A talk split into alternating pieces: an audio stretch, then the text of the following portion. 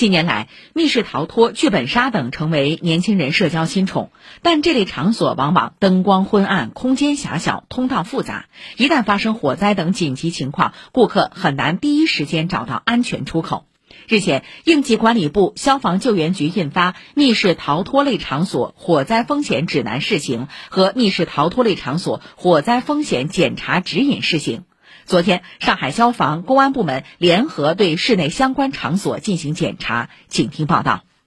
下午，记者跟随普陀消防、公安部门来到白兰路的一家剧本杀店。为了增强沉浸式体验，该店采用隔断打造了多个光线昏暗的密闭狭小空间。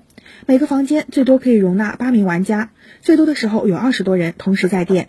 经过检查，普陀区消防救援支队防火监督二科工程师朱家庆发现，该店消防设施有所缺失，特别是烟雾报警器，四个房间内仅有一个。我们装修的时候，那个房东不允许我们动那个顶。你现在因为你的场所的性质跟其他场所的性质是不一样的，然后还有你们里面配置的灭火器啊，嗯嗯，房间里面是每个都有了，但是每个都是两公斤。呃，你们的这个场所性质啊，应该是至少要五公斤的，对，稍微稍微大一点。好的，那我重新购买。然后，嗯，你们这个里面应该还要配置喷淋的，就除了烟杆以外，喷淋也要加进来的。记者注意到，房间通道内堆放着大量剧本和衣物等杂物。朱家庆说，这些全都不符合消防规定，一旦发生火灾，不利于人员的快速疏散。一支照明刚刚看到了，嗯，就是设置的位置也不对，好的，应该是挂在。墙面上吸在顶上的啊，不是放在桌子上啊什么这种。好的好的。应急照明和安全出口设置的数量不能有盲区，不是说我设置一个就可以了。对于在检查中发现的问题，普陀区消防救援支队责令商家进行整改。